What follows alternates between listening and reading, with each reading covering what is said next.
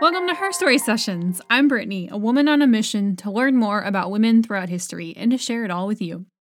If you like this show, be sure to follow me. I'm on Facebook, Instagram, and Twitter at Her Story Session and can be emailed at herstorysessionspodcast at gmail.com. For all its fame, the Palace of Versailles was home to just three queens of France before the French Revolution. Funnily enough, they were all named Marie and were married to a King Louis.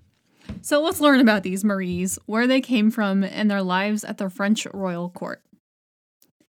The first queen that came to live at Versailles was Maria Theresa of Spain, known as Marie Therese d'Autriche in French.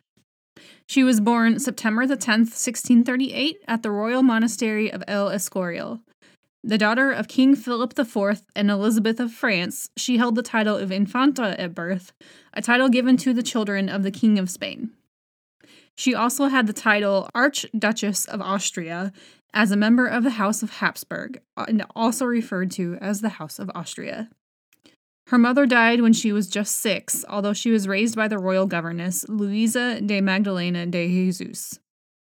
In Spain, female children could take the throne if there were no male children, so when her older brother Balthasar Charles died in 1646, she became the heir for 11 years, until 1657 when her brother Philip Prospero was born. But he also died young, at just four on November 1st, 1661, and Maria Theresa became heir again, but only for five days this time, when Charles II was born on November 6th. Spain and France were at war during the 1650s, and as the war stretched on and both countries wanted out, they began to negotiate for peace. Part of the negotiations was a marriage between Maria Theresa and her first cousin Louis XIV. These were long and complicated, though, as at the time she was the heir apparent to Spain. The French wanted her to renounce her claim to the Spanish throne as part of the deal, and her children would have no claim either. The Spanish, unwilling to do so, procrastinated on answering, so France's Prime Minister, Cardinal Mazarin, sought a marriage agreement with Margaret Yolande of Savoy, an Italian princess. When King Philip heard this, he sent a special envoy to the French court for the negotiations. Eventually, it was agreed that Maria Theresa would have to give up any claim to the Spanish throne, but only if a dowry of 500,000 crowns was paid. But Spain was bankrupt after years of war, and France never got these funds. The two were married on June of 1660 when they were both 22 years old, and Maria Theresa went to France to become queen. They went to Paris, where the court was currently held, as Versailles at the time was just a royal hunting lodge that had been used by her husband's father. Louis was devoted and faithful to his wife for one year, after that, he took on a string of mistresses, something that deeply hurt Maria Theresa at first. She became good friends with her mother in law, who was a devout Christian like her and had no interest in politics, literature, or art. Some saw her as an unfit queen for neglecting her royal duties to ruling. She struggled with differences in the French court from the traditional Spanish court she grew up in. She also never fully mastered the French language and was ridiculed behind her back. She spent much of her free time playing cards and gambling. But in 1661, she fulfilled the most important duty of a queen and gave birth to a son, the Grand Dauphin Louis, whom she was very protective of and was greatly involved in his upbringing and education. She would have six children in total, but only the Grand Dauphin would live to adulthood. Maria Theresa would see Versailles for the first time in 1660 during the first year of their marriage. The first building campaign to turn it into a palace and the center of the court would be in 1664, and building lasted for four years. In 1667, the king went to war to try to claim the Spanish Netherlands in his wife's name, claiming that since her dowry was never paid, she did not have to renounce her claim to the throne. She would act as his regent that year while he was away on the campaign. Over time, she began to tolerate the king's affairs. While the king mostly left the queen alone, he would reprimand his longtime mistress, the Marquis de Montespan, when her behavior at court was too disrespectful of the queen. In the end of July 1683, the queen fell ill from an, an abscess on her arm. As it got worse, the king arranged for sacraments to be kept close by. Her last few days were painful, and she passed away at Versailles on July 30th, 1683, when she was just 44. She was buried at the Basilica de Saint Denis in Paris. During the French Revolution, the royal tombs here were destroyed.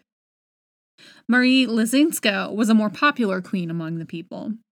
She was the daughter of Polish King Stanislaus I of Leszczyński and his wife Catherine Opalińska, and was born June 23, 1703, a year before her father was made king of Poland.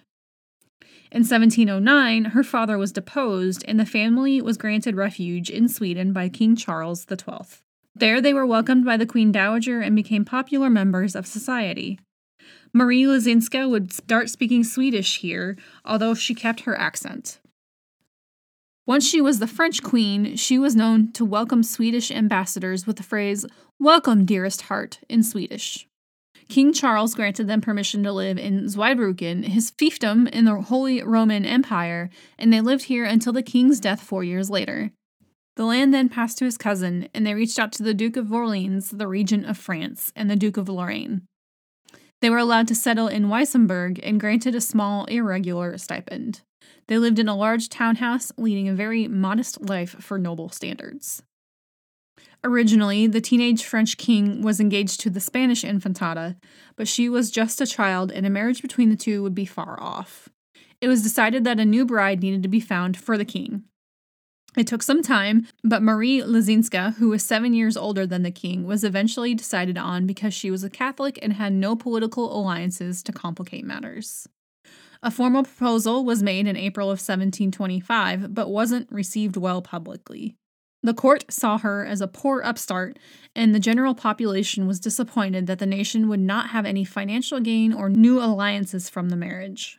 Nevertheless, a marriage by proxy took place in August of 1725, and the two met and had a wedding ceremony in September, and she would eventually win over everyone to become a loved queen. He was 15 and she was 22 when they married.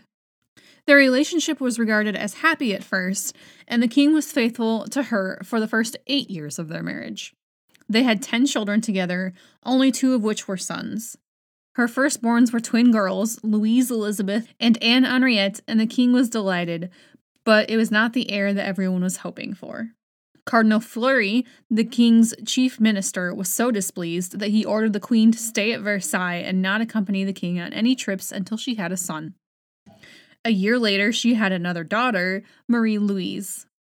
Finally, the Dauphin Louis was born on September 1729.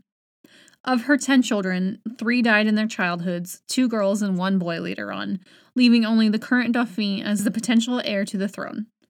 This many pregnancies had an effect on her, and after the birth of her youngest in 1737, which nearly killed her, doctors advised that another pregnancy would end her life. From then on, she barred the king from entering her bedroom.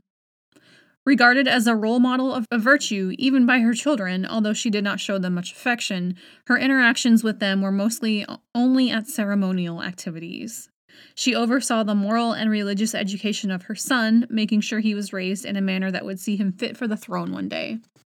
Her daughters, referred to as the Madames, complained of her coolness and distance, in contrast with the king, who was seen as an affectionate and attentive father. Queen Marie Leszczyńska was reportedly shy and timid around King Louis, seeing it as her duty to show him grateful reverence. Louis started taking on mistresses in 1733, and at first, Louise Julie de Mailly was kept a secret for the first four years and was only referred to as the Fair Unknown. The queen knew there was a mistress, but didn't know who it was and was unhappy about this. She tried, unsuccessfully, to find out who it was for the first few years, until becoming resigned to it. After she barred the king from her bed, though, his mistress's position was made official, and Louise Julie became the favorite at court. The king and queen continued performing ceremonial duties together, but that was all. In 1745, Madame de Pompadour arrived at court and became the new official mistress of the king. She held a lot of influence over court, somewhat eclipsing the queen. Compared to the other mistresses, though, Marie Leszczyńska and Madame de Pompadour had a cordial relationship, and Madame de Pompadour always treated the queen with deference and respect, although the queen did try unsuccessfully to oppose her being appointed as a lady in waiting. Marie Leszczyńska stayed out of politics and instead focused on helping the needy and the poor by raising private donations for her charities, which made her popular with the public. She would also patron artists and scholars. She was a pious woman and rejected any vanity treatments and the pomp and circumstance of the French court. She was seen as a woman that carried herself with great dignity and modesty and strictly adhered to court etiquette, winning the respect of the nobility at court. In 1765, her son Dauphin Louis passed away, and the next year she lost her father, and in another year, her son's second wife, Maria Josepha, with whom she had become good friends, also passed away. On June 24, 1768, at the age of 65, Marie Leszczyńska herself passed away. She was buried at the Basilica Saint Denis, and her heart was entombed at the Notre Dame de Bon Secours in Nancy next to her parents. The last queen to live at Versailles before the French Revolution is probably the most iconic one. Known as Marie Antoinette in France, she was born Maria Antonia Josepha Johanna on November 2nd, 1755, and was the 15th of 16 children born to the Habsburg Empress Maria Theresa and the Holy Roman Emperor Francis I. She also had the title of Archduchess of Austria upon birth. She was privately tutored, as this was the custom for royal children, but she did not do well, and at 10, she could barely read and write in German, her native language, and also struggled with French and Italian. In 1768, when she became betrothed to Louis XVI, the future King of France, Abbe de Vermond was sent by Louis XV to tutor her. He found her lacking in important writing skills, stating she is rather lazy and extremely frivolous. She is hard to teach. But he also complimented her, stating her character, her heart are excellent and he found her more intelligent than has been generally supposed. She was a good musician, though. She learned to play the harp, harpsichord, and the flute, and was an excellent singer and dancer. Marie Antoinette's marriage to Louis XVI was a political arrangement to bring peace and an alliance between the two countries. They were married by proxy in April of 1770, and they met for the first time in May, with a wedding ceremony taking place on May 16th. Marie Antoinette was 14 and Louis was 15. Although their wedding day ended with a ritual bedding, the couple placed into bed together by the wedding attendants, their marriage was not actually consummated for seven years. Their long-time failure to do so and produce any children plagued both of their reputations for years. Marie Antoinette and her mother would regularly write each other, and her letters show that she was very homesick during the early years in France. She did not adjust well to French court, where everything was done ceremoniously, and she was always attended to, although she would come to love socializing and staying up late throwing parties. Her mother would give her advice or admonish her for her bad behavior at court and to impress upon her the importance of her marital duties. In 1774, Marie Antoinette was just 19 when King Louis XV passed away, and she and her husband took the throne. The newly crowned King Louis XVI gifted his queen the Petit Trianon, which had been built for Madame de Pompadour, and allowed her to renovate it. She would expand on this, creating a tiny cottage village like retreat. She spent heavily gambling, throwing parties, buying fashionable large dresses, expensive jewelry, and paying for extravagant hairstyles and wigs. Her mother would also write to her about her concern over how much she was spending while the country was in debt. Meanwhile, the French population was struggling to get by, and there were even riots over bread due to the massive flour shortage. Their people were starving, but the royal couple was showing off their extravagant lifestyle and became hated for it. Finally, three years after becoming king and queen, upon Marie Antoinette's mother's orders, her brother visited and had a conversation with the king. What exactly was said isn't known, but soon the couple finally consummated their marriage. In May 1778, it was confirmed that the queen was pregnant, and her daughter Marie Therese Charlotte, nicknamed Madame Royale, was born in December. The Dauphin Louis Joseph Xavier Francois was born 1781, followed by Louis Charles in 1785. She had a second daughter, Marie Sophie Helene Beatrix, nicknamed Madame Sophie, in 1786, but she only lived 11 months. Two years after her baby passed away, her oldest son also died young at eight years old. She was an affectionate mother and very close to her children, and these were very painful losses for her. Marie Antoinette had become good friends with many of her male admirers, among several ladies at court, and in 2016 it was proven that Count Axel de Fersen was her lover. Her children's legitimacy was constantly questioned in political pamphlets. The fact that she had her own private retreat for her and her friends in the Petit Trianon led to rumors that she was hosting men there.